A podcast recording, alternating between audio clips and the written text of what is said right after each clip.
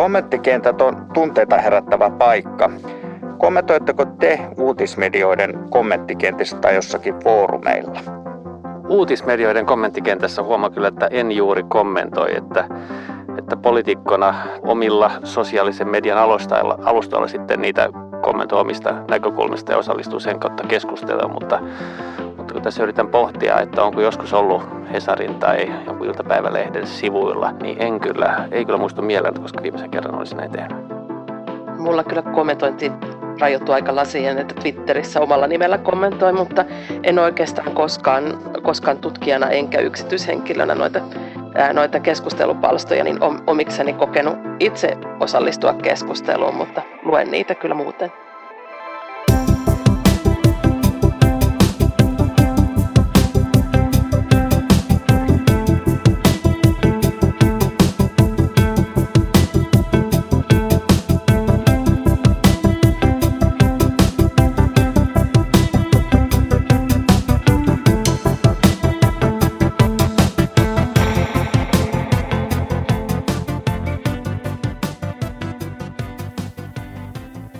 Hyvät päätökset perustuvat tutkittuun tietoon.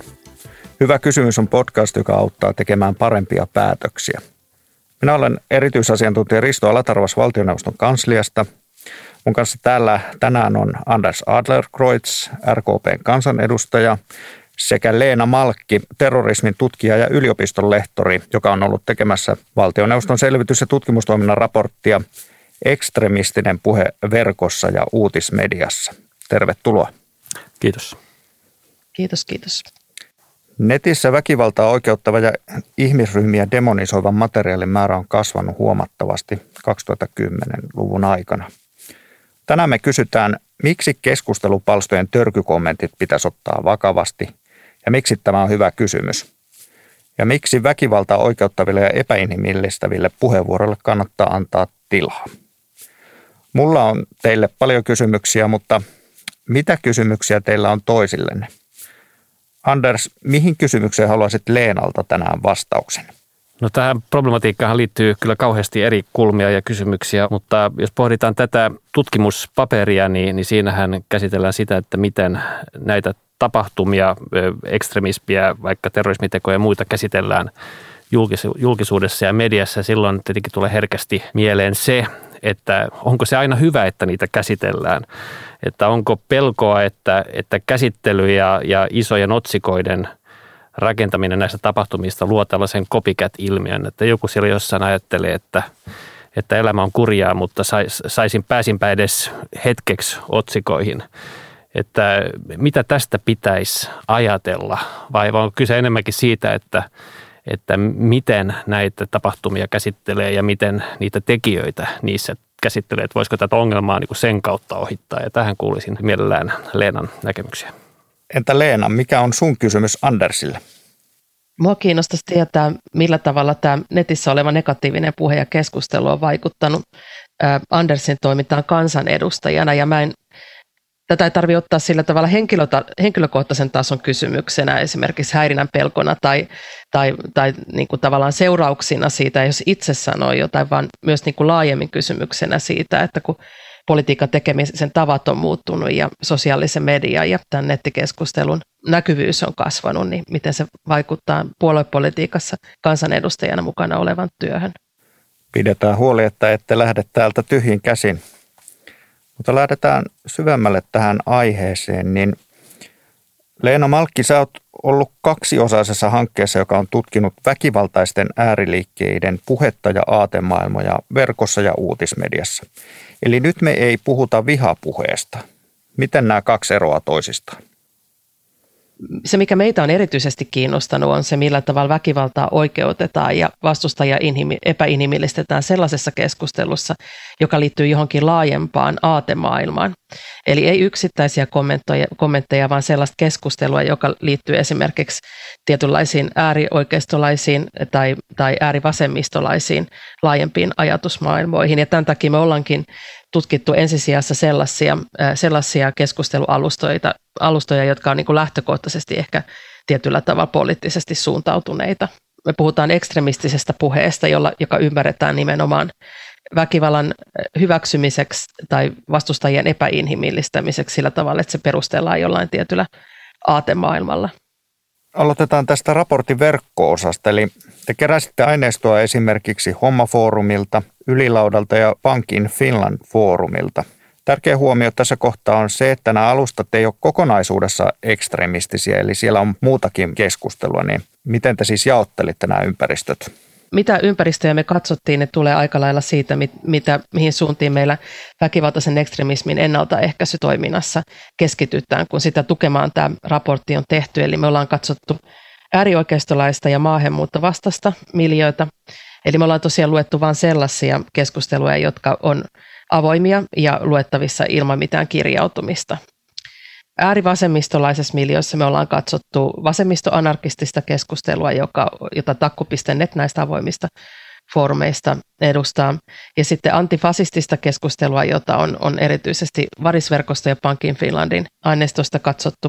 Eli tässä haetaan tämmöistä niin aatteellista antifasistista keskustelua, eikä kaikkea fasismin vastaista keskustelua. Ja tämän lisäksi me ollaan katsottu koulusurma-alakulttuuriin ja tämmöiseen naisvastaisen incel-alakulttuuriin liittyvää aineistoa, mitä löytyy. Ja sitten äh, ihadistista aineistoa periaatteessa me käsitellään myös, mutta koska meillä ei semmoista suomenkielistä avointa aineistoa oikeastaan hirveästi ole, niin me ollaan käyty sitä enemmän läpi siltä kannalta, että minkälaisia, minkälaista, minkälaisia narratiiveja ja väitteitä ja näkemyksiä maailmankuvia tähän ihadistiseen toimintaan liittyy, kun tämä on itse asiassa lähtökohtaisesti hyvin kansainvälinen miljö. Mistä aatemaailmasta oli eniten aineistoa? Helpointa ja meille eniten aineistoa löytyi ääri, äärioikeistolaiselta ja maa, maahanmuuttovastaiselta sivustoilta. Tätä varmaan ei, ei yllätä ketään, että näin kävi, että tämä on ollut, ollut tiedossa. Tiedossa kyllä, ja siellä on myös sellaisia ehkä niin kuin foorumeita enemmän, missä tämän tyyppistä puhetta sallitaan enemmän, mikä voi jossain määrin tähän löydettävyyteen vaikuttaa kanssa. Mutta sen lisäksi näillä alustoilla on myös aika vaikuttava hyvinkin erilaisia suhtautumisia siihen, että minkälaista väkivaltaa liittyvää keskustelua siellä siedetään. Ja äärioikeiston puolella sitten on ehkä alustoja, joilla sitä, sitä myös siedetään. No oliko joku alusta tutkimuksen kannalta erityisen kiinnostava?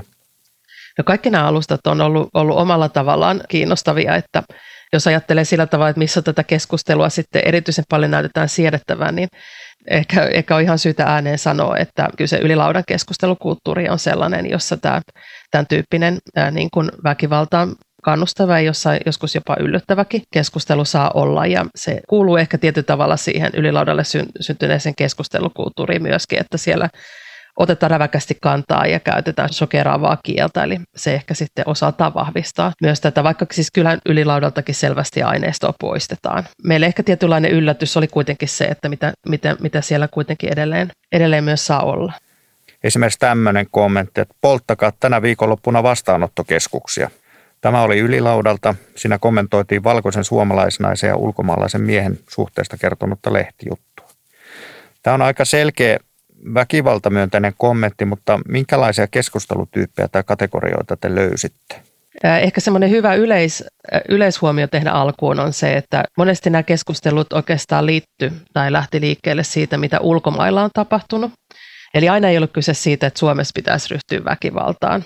Siellä oli sellaista yleistä väkivaltaa hyväksyvää tai toisia epäinhimillistä, vähän niin kuin huutelutyyppistä, purkaustyyppistä kommenttia, jossa vaan todetaan jollain epäinhimillistävällä tavalla, että joku sietäisi saada turpaansa. Mutta sitten oli myöskin enemmän tällaista, tota, joka liittyy ehkä laajempaan, laajempaan ajatusmaailmaan nimenomaan äärioikeisto ja maahanmuuttovastaisella puolella, jossa ää, tietty osa sit keskustelee missä nimessä kaikkea, kaikkea keskustelua, mutta värittää sellainen ajatus siitä, että jossain vaiheessa tämä tilanne vielä johtaa väkivaltaiseen konfliktiin, että puhutaan sisällissodasta ja rotusodasta ja siihen liittyvää kommentointia sitten oli, oli aika paljon. Sitten on tätä väkivaltaa itsepuolustuksena, jossa esitettiin, että väkivalta on oikein sen takia, että toinen vastapuoli muodostaa niin ison uhan ja mikään, mikään muu ei toimi. Ja sitten erityisesti siellä äärioikeista ja maahanmuutto vastaisella suunnalla, ehkä osittain näiden, näiden tota, verkkofoorumien erilaisuudesta johtuen, niin löytyy myös tämmöistä ihan suoraan väkivaltaan yllyttävää komment- kommentointia ja sekin on hyvä sanoa, että myös väkivaltaa vastustavaa puhetta löytyy. Ja erityisesti haastettiin sen tällaisella ei kannata argumentilla. myöskin äärivasemmiston puolelta me nähtiin sitten enemmänkin tällaista keskustelua, jossa sitä myös moraaliselta kannalta vastustettiin, mikä sitten oli, oli meidän aineistossa ainakin harvinaisempaa äärioikeisto- ja maahanmuuttovastaisella puolella, että väkivaltaa vastaan olisi argumentoitu sen takia, että se olisi nähty moraalisesti vääränä.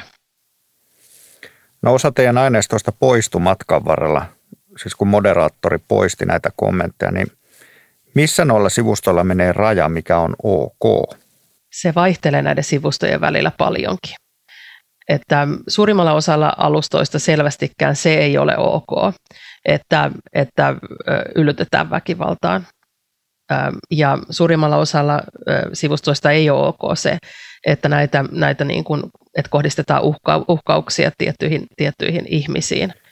No miten sitten tästä sävystä voi sanoa, että lähes kaikenhan voi myös verhota vitsi, että tuo nyt oli tämmöinen läppä vaan eikä olla tosissaan, niin mitäs tutkijana sanot siitä sävystä?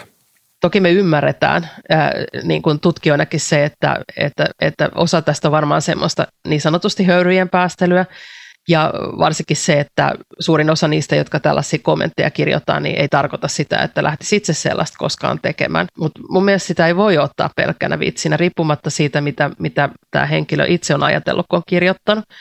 Nämä on avoimia keskustelupalstoja, eli nämä on avointa keskustelua, mitä me on luettu. Eli tällaisen puheen voi olla vaikutuksia niiden kohteeksi joutuneiden hyvinvointi- ja turvallisuuden tunteeseen, mikä mun mielestä on ihan, ihan niin kuin tärkeä näkökohta ottaa huomioon sekin.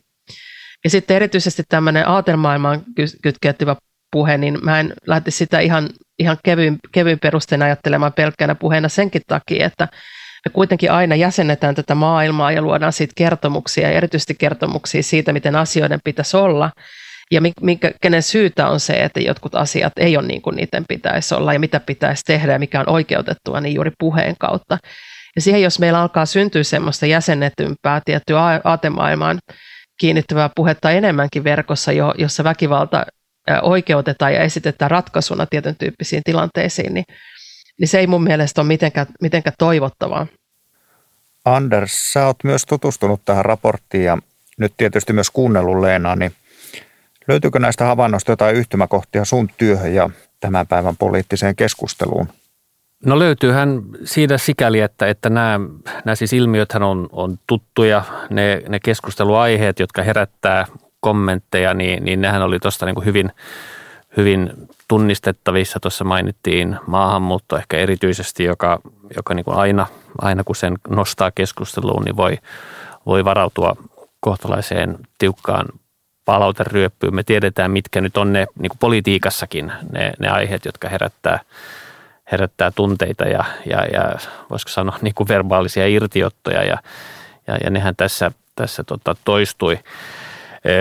Politiikassahan sitten puhutaan usein sitten myöskin niin sananvapaudesta, että, että tota, puhutaan, äskenkin salissa tuli just eduskuntakeskustelusta, niin puhuttiin sensuuristakin. Ja, ja, ja jotenkin tuntuu, että ehkä poliitikoilla on, on niin kuin, ehkä vähän epäselvääkin, että missä kulkee sananvapauden rajat, koska kyllähän sananvapauden joitakin rajoja on olemassa ja, ja sanoista pitää kantaa vastuu. Ja, ja, ja sana on, niin kuin poliitikon osaltahan sanahan on sitä tekoa sikäli, että me niin kuin sanoilla muovataan yhteiskuntaa, tehdään lainsäädäntöä.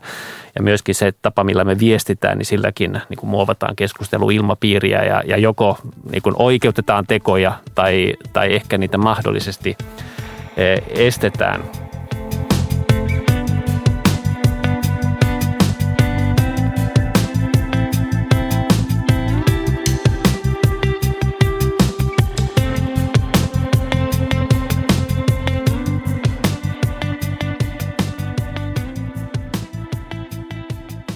Niin Leena, tämä oli sitä harvinainen hanke, että eri aatemaailmoja ei juurikaan ole tutkittu samassa tutkimuksessa, niin mitäs voisit sanoa näistä aatemaailmoista, niin mitä samaa, mitä eroja niiden välillä on?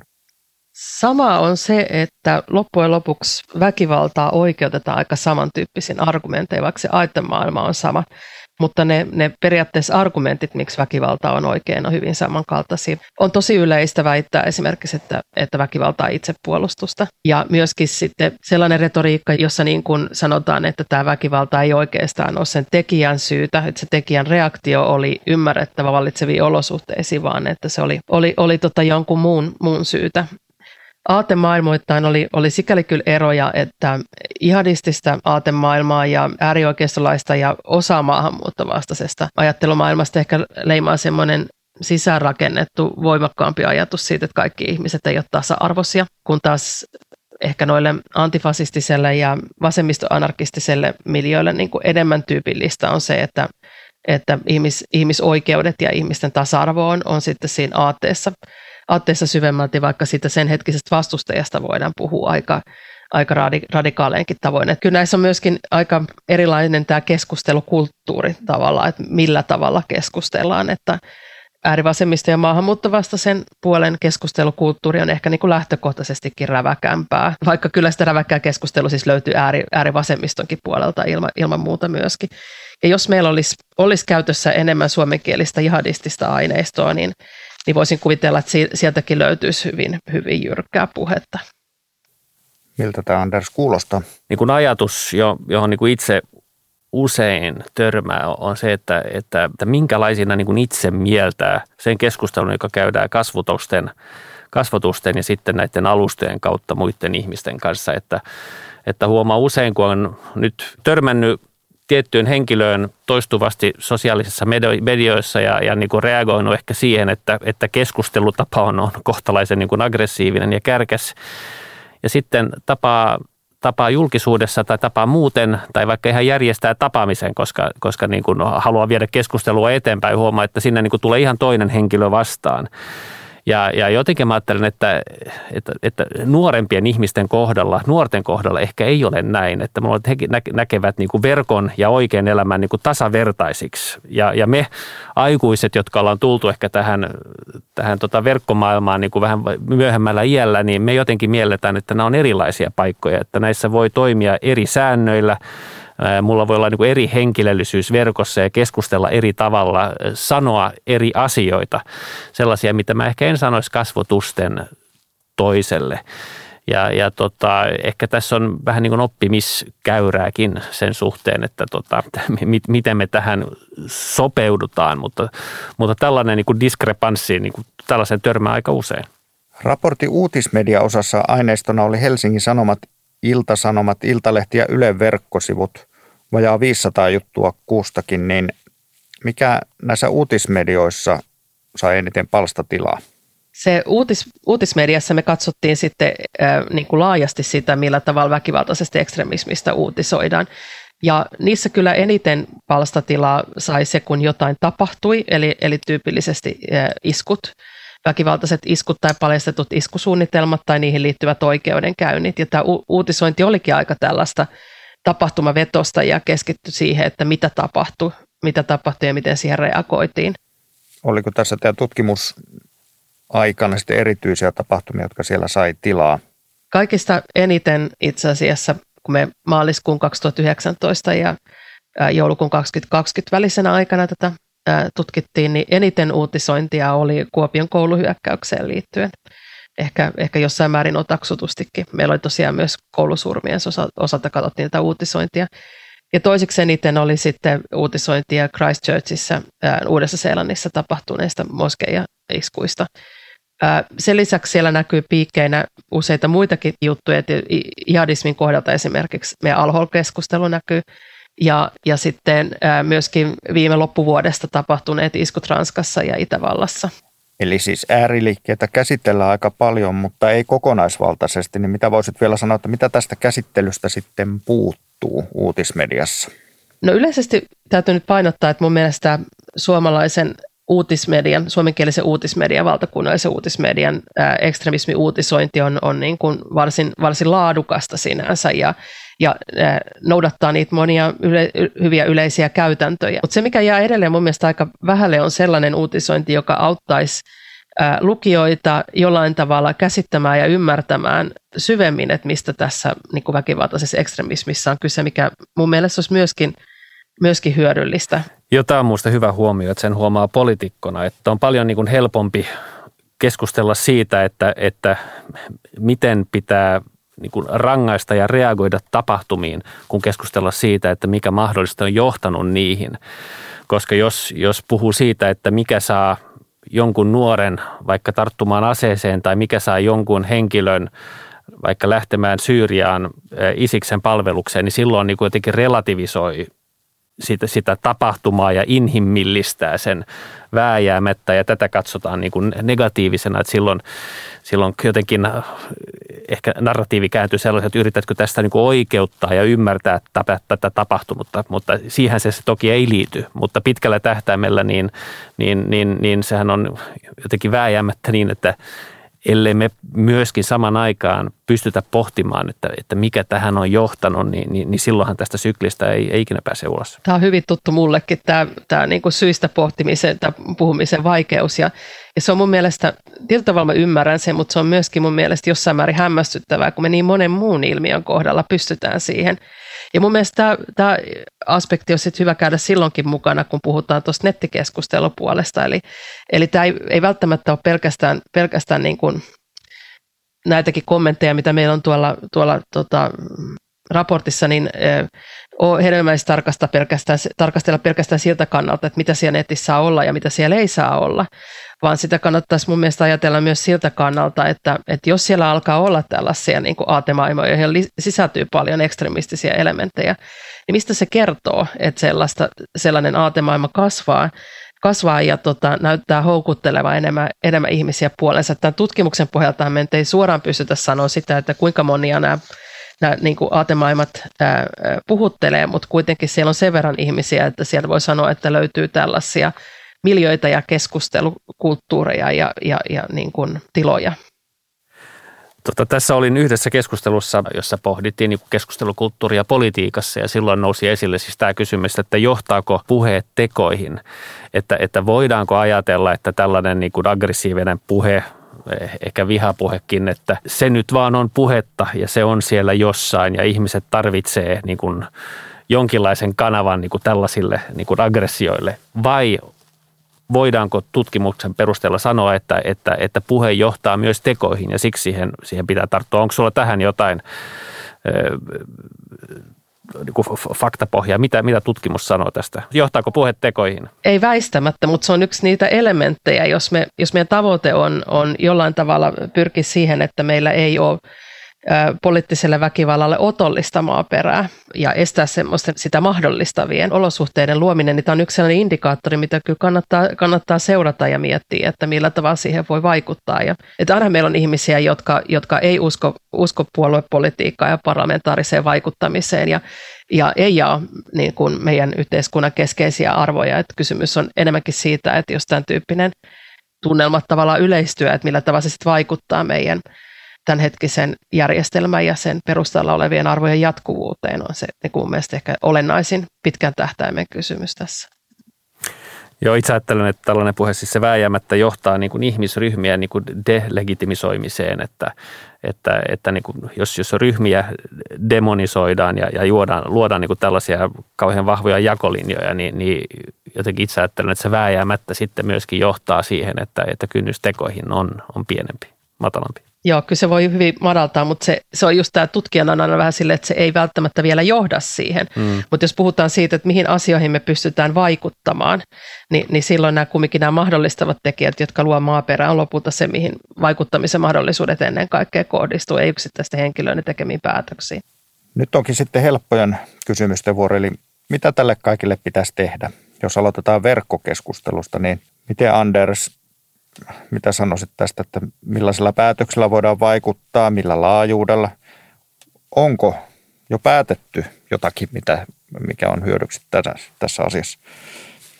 Jotenkin tuntuu, että lainsäädännön kautta rajojen piirtäminen on, on aika vaikeaa. Me tiedetään Suomessa, miten, miten haastavaa on niin kuin määritellä esimerkiksi, mitä vihapuhe on.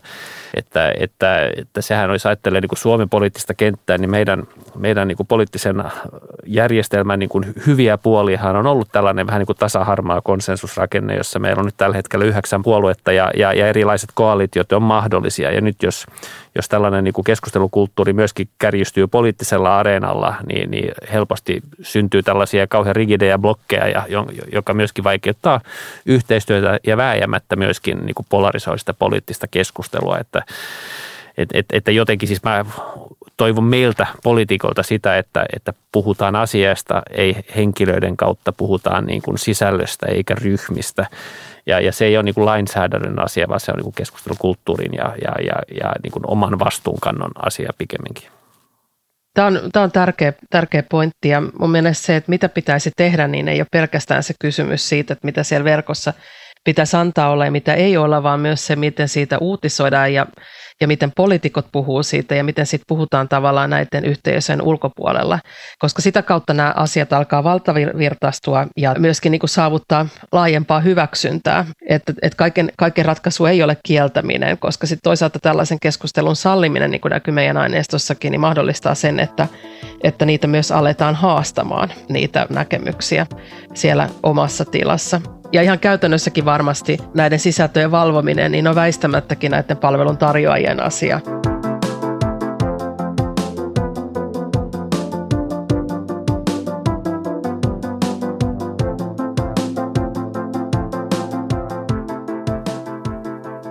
Pitäisikö median kirjoittaa erilaisia juttuja?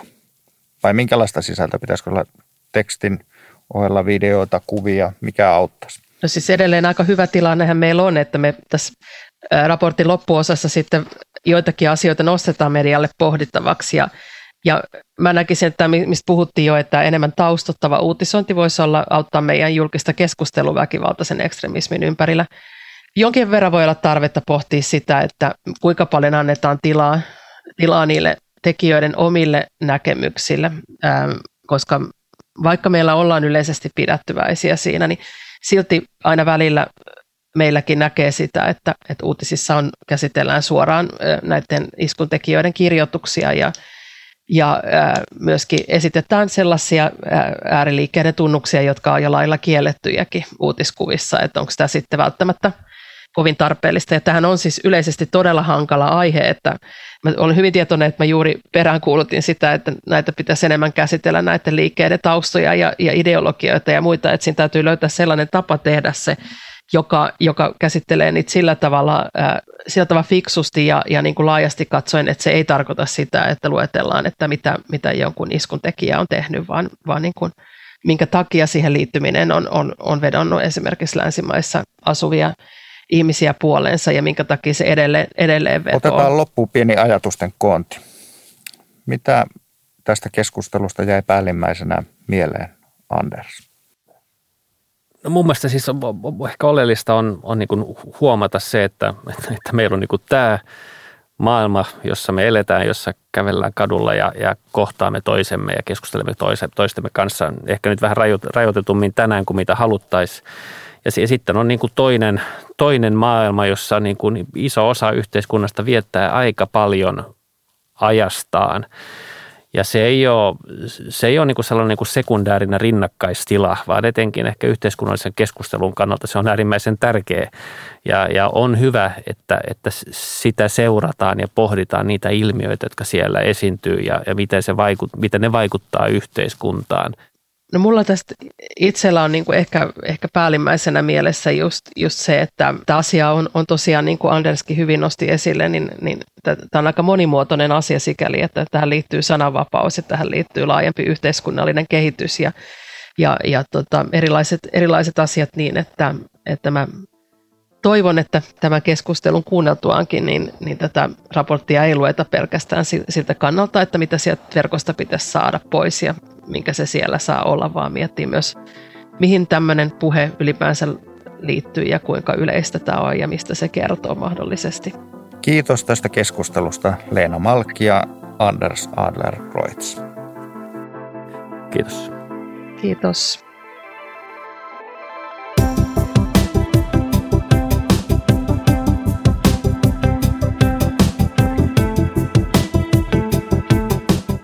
Kuuntelit valtioneuvoston selvitys- ja tutkimustoiminnan Hyvä kysymys podcastia. Löydät sen osoitteesta tietokäyttöön.fi sekä podcast-palveluista ja Spotifysta.